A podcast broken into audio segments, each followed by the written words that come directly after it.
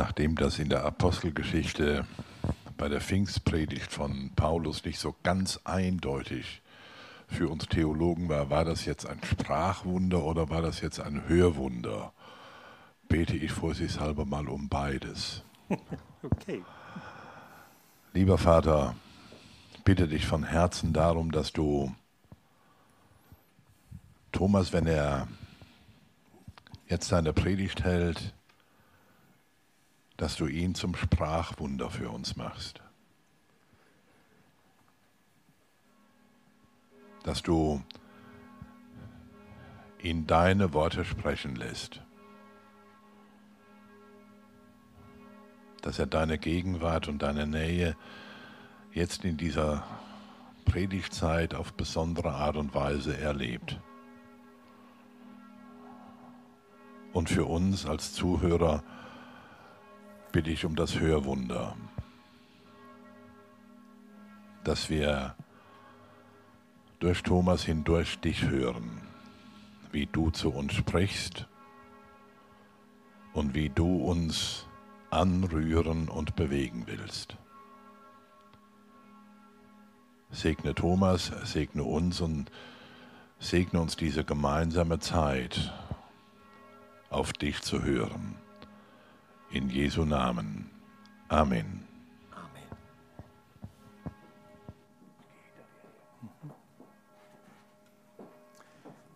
Ja, manche von uns werden ganz sicher irgendwo im Keller, in der Garage oder außerhalb des Hauses ein Fahrrad haben und äh, das gelegentlich nutzen, vielleicht mit großer Begeisterung, wenn da ein kleines Motor eingebaut ist, der einem hilft. Und was kann Schöneres geben für diejenigen, die jetzt keinen Motor im Rad haben, wenn sie nach einer anstrengenden Berg- und Talfahrt auf eine Ebene kommen und plötzlich spüren, die Windverhältnisse ändern sich. Und sie kommen in den Rückenwind. Das ist was Wunderschönes. Man wird praktisch mit zwei Händen angeschoben. In meinem Leben habe ich eine sehr einschneidende Erfahrung damit gemacht. Wir waren unterwegs mit einer Gruppe von 14- bis 16-jährigen Jungs und haben äh, das Abenteuer gewagt, von München nach Hamburg zu radeln.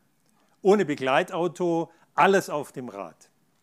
Und die letzte Etappe vor Hamburg, es war flach, und wir hatten Tage voller Regen hinter uns, kamen wir in den Rückenwind und sind sozusagen hineingeschoben worden nach Hamburg. Die letzten 30, 40 Kilometer in einer riesigen Geschwindigkeit. Unvergesslich. Wir wurden sozusagen auf Flügel genommen und hingetragen. Rückenwind. Das ist was besonders Schönes vor allem wenn Anstrengung hinter einem liegt. Und Segen, Segen von Gott ist Rückenwind. Rückenwind für unser Leben. Wir kommen in den Rückenwind Gottes. Oder vielleicht gibt es manche von uns, die fliegen gern. Und sie verstehen, was das bedeutet, in einen Aufwind zu kommen. Wie in einem Aufzug geht es nach oben. Wird man getragen. Segen ist Aufwind Gottes. Heute Morgen möchte ich uns an fünf kleine Abschnitte mitnehmen und mit uns im Geist einen Weg gehen in diesem Raum. So, da drüben, da beginnt der Segen bei Adam und Eva. Dann gehen wir weiter und da hinten in der Ecke begegnen wir Abraham und Sarah. Dann an der von mir aus gesehen Stirnseite werden wir Mose begegnen und dem Volk Israel. Da drüben dann erwartet uns Jesus und hier vorne die Gemeinde. Also fünf Segensabschnitte Gottes, die er in seiner Geschichte für uns vorbereitet hat. Das Besondere an der Bibel ist ja, wenn wir sie lesen, dass wir gelegentlich den Eindruck haben, das, was dort geschrieben ist, ist nicht nur den Personen und den Menschen damals dort gesagt, sondern es spricht mitten hinein in mein Leben, in meine Situation jetzt. Wir sagen dann, der Heilige Geist transportiert das Wort in mein Heute. Und Gott verwendet das Wort, um mit mir zu sprechen.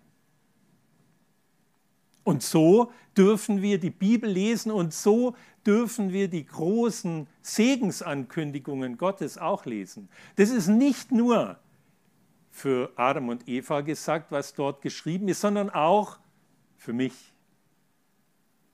für mein Leben. Und vielleicht ist es so, dass jemand von uns sagt, also das, was damals bei Abraham und Sarah passiert ist, ich stelle mich heute Morgen neben die beiden und empfange den Segen, den Gott ihnen gegeben hat. Und wenn es geht, gelingt, gibt es vielleicht auch fünf Segenszusprüche. Nicht für jeden alle, aber vielleicht einen von diesen fünf Personen. Segen ist Rückenwind. Und ich finde es ein schönes Bild beim Radfahren, weil selten reicht der Rückenwind aus, um mich einfach so anzuschubsen. Ich muss schon selber in die Pedale treten. Aber wenn das geschieht und der Rückenwind da ist, treibt es mich sozusagen nach vorne. Fünf Begegnungen. Adam und Eva, Abraham und Sarah, Mose, Jesus und die Gemeinde. Wir beginnen mit dem ersten, dem Adam und dem Eva-Segen. Äh, manche haben das Blatt in der Hand und man kann die Bibelstelle dazu lesen. Ich lese sie vor. Da heißt es, Gott segnete sie und sprach zu ihnen, seid fruchtbar, mehret euch, füllet die Erde, macht sie euch untertan, herrschet über die Fische im Meer und über die Vögel unter dem Himmel. Ähnliches sagt Gott dann auch später dem Noah. Das ist der Schöpfungssegen und er richtet sich direkt und unmittelbar an deine Person. Manche haben in ihrem Garten einen Weg angelegt, durch den Rasen oder irgendwo, oder wenn man nachher rausgeht, sieht man das zwischen den Pflastersteinen. Da wächst was. Man glaubt es nicht. Gestern habe ich zwischen so zwei großen Betonplatten habe ich gesehen, da beginnt, und es muss so sein, ein Tannenbaum zu wachsen. Unsere Enkeltochter war da und ich habe gesagt, schau mal, ein Tannenbaum. So ganz klein. Ich habe ihn dann rausgenommen, habe ein kleines Gefäß hergenommen, meine Frau hat Erde reingetan, Unsere Enkeltochter hat den Finger in die Erde, wir haben Wasser reingegossen und diesen kleinen Tannenbaum da rein. Das ist der Schöpfungssegen. Unter widrigen Verhältnissen gibt Gott deinem Leben Fruchtbarkeit. Sehr umfassend. Der Schöpfungssegen ist das Ja Gottes zu deinem Leben und dass es nicht unfruchtbar bleiben soll. Es ist das Ja Gottes, das sich wie ein Schirm über dein Leben ausspannt. Und das ist wichtig, weil manchmal spüren wir, dass unsere Kräfte versiegen, weniger werden. Aber der Schöpfungssegen, er gilt weiter. Auch in der Kraftlosigkeit. Und das Besondere bei Adam und Eva ist, dass dieser Segen mit dem Auftrag verbunden ist, was zu tun. Also der Segen Gottes ist wie ein Anschubser.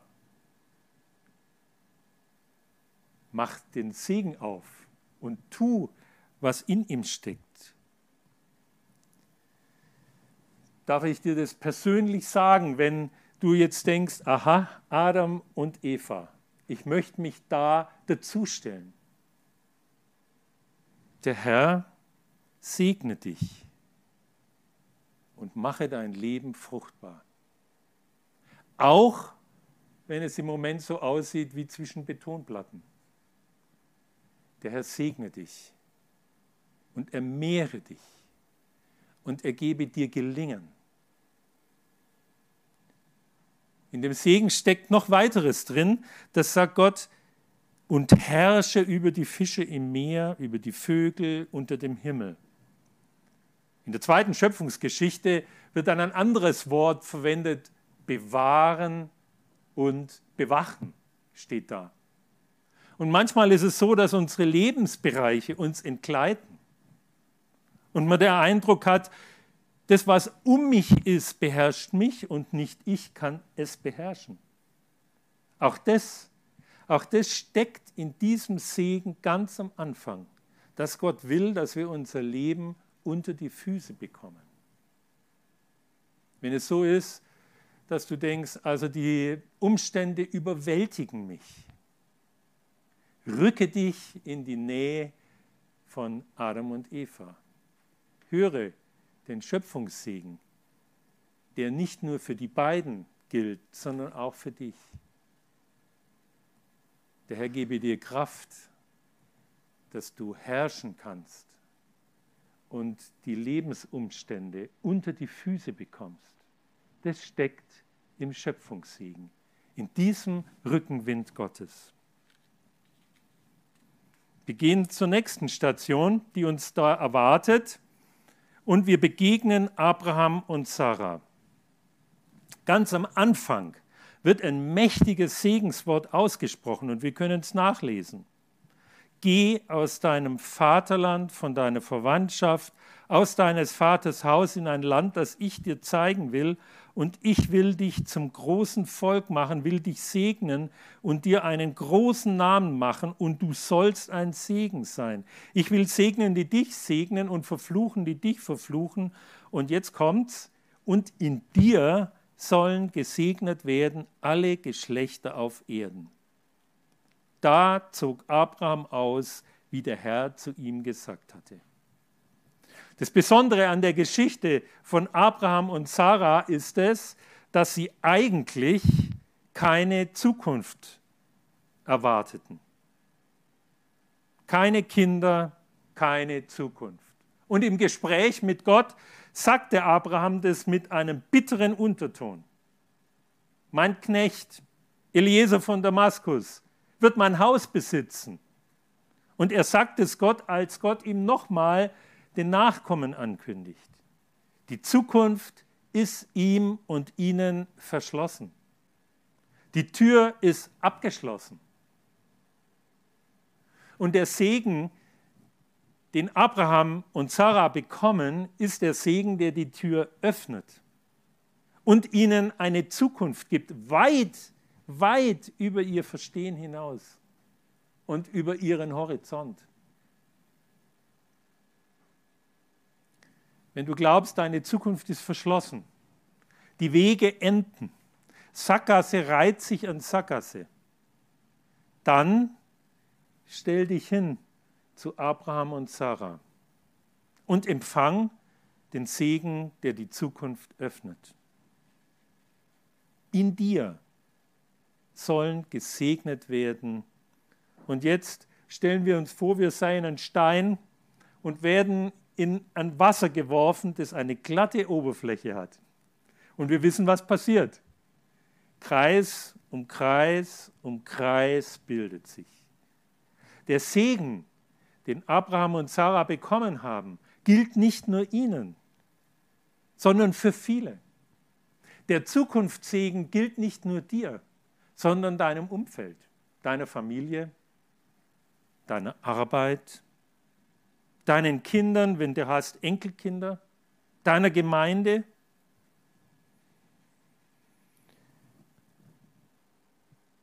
In diesem Segen steckt auch ein Schlüssel, wie wir an diesen Segen kommen. Das ist auch wichtig zu verstehen, wenn dein Leben nicht vergeblich sein soll dann hör genau hin, wo Gott sagt, geh aus deinem, bei Abraham war das Vaterland. Und Abraham reagiert mit tiefem Vertrauen. Das wackelt dann immer wieder im Lauf seines Lebens, aber offensichtlich trägt die erste Entscheidung. Und Gott trägt sie mit. Es ist der Glaube.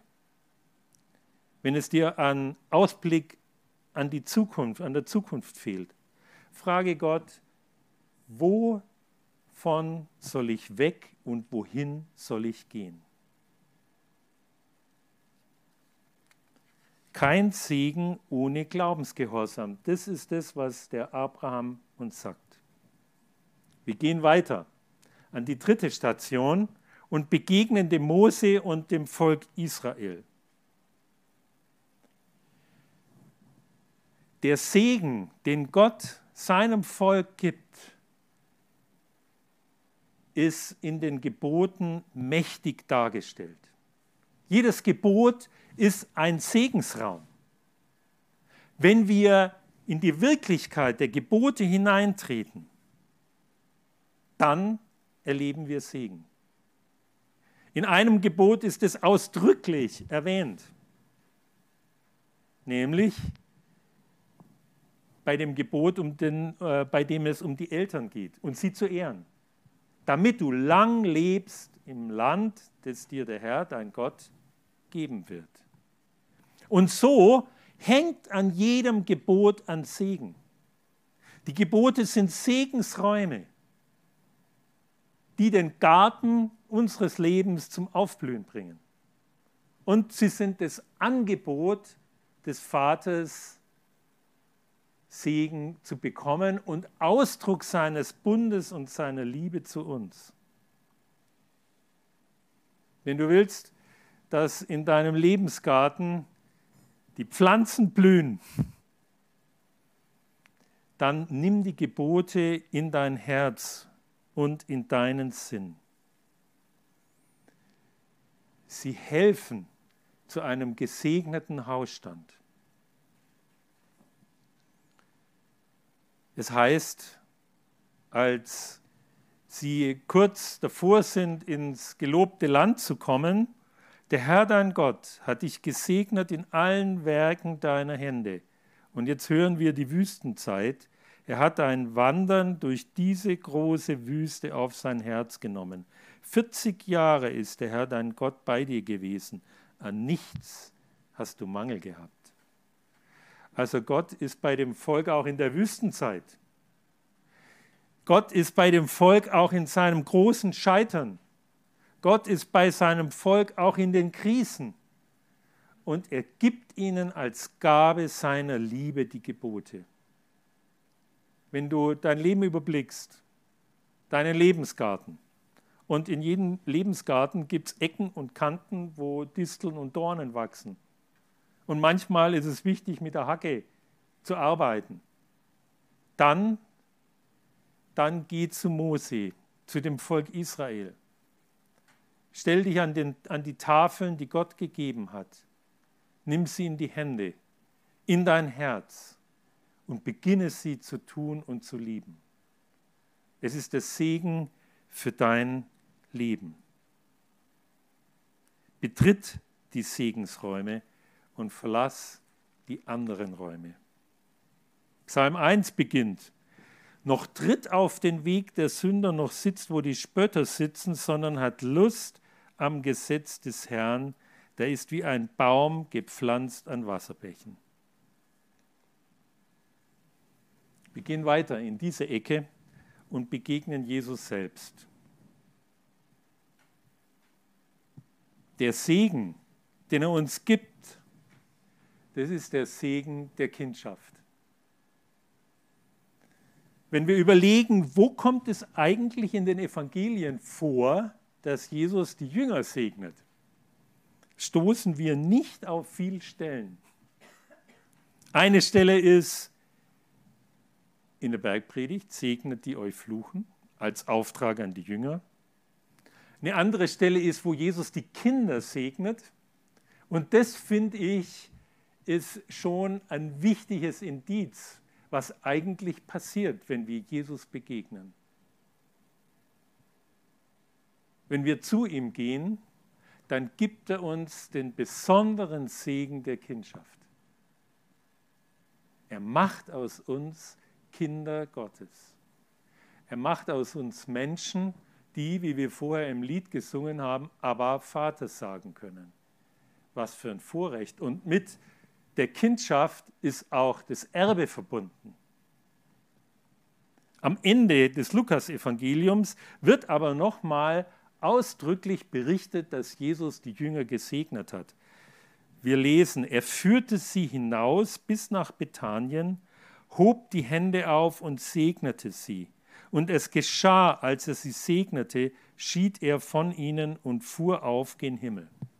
Davor, davor gibt es noch eine Botschaft, einen Auftrag an die Jünger.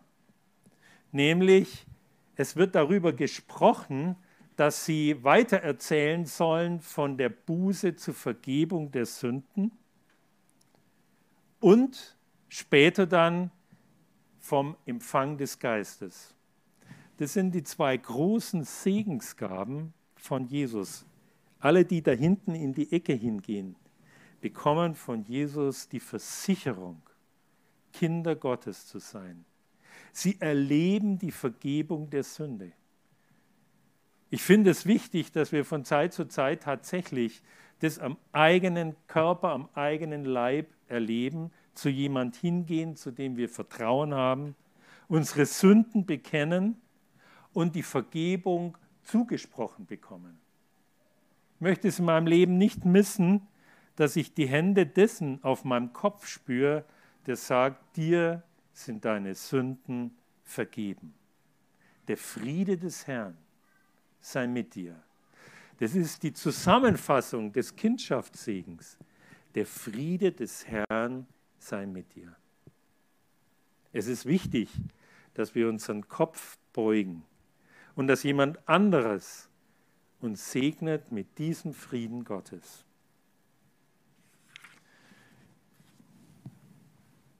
Wir haben begonnen bei Adam und Eva, sind weitergegangen über den Abraham, bei dem Mose und den Geboten, bei Jesus und der Kindschaft und jetzt, jetzt sind wir angelangt bei der Gemeinde.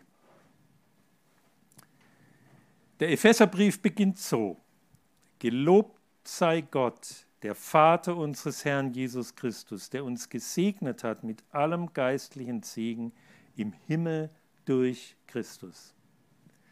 Wenn der Paulus von Gemeinde redet, dann hat er nicht eine christliche Versammlung im Kopf, sondern vor seinen Augen ist der Leib Christi, die Säule und der Wahrheit Grund.